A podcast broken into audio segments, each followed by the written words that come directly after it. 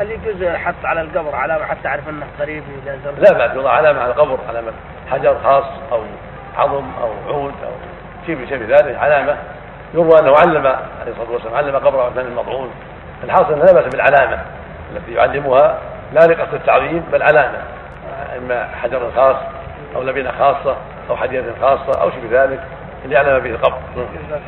يعني ما فيش كتابة لا كتابة لا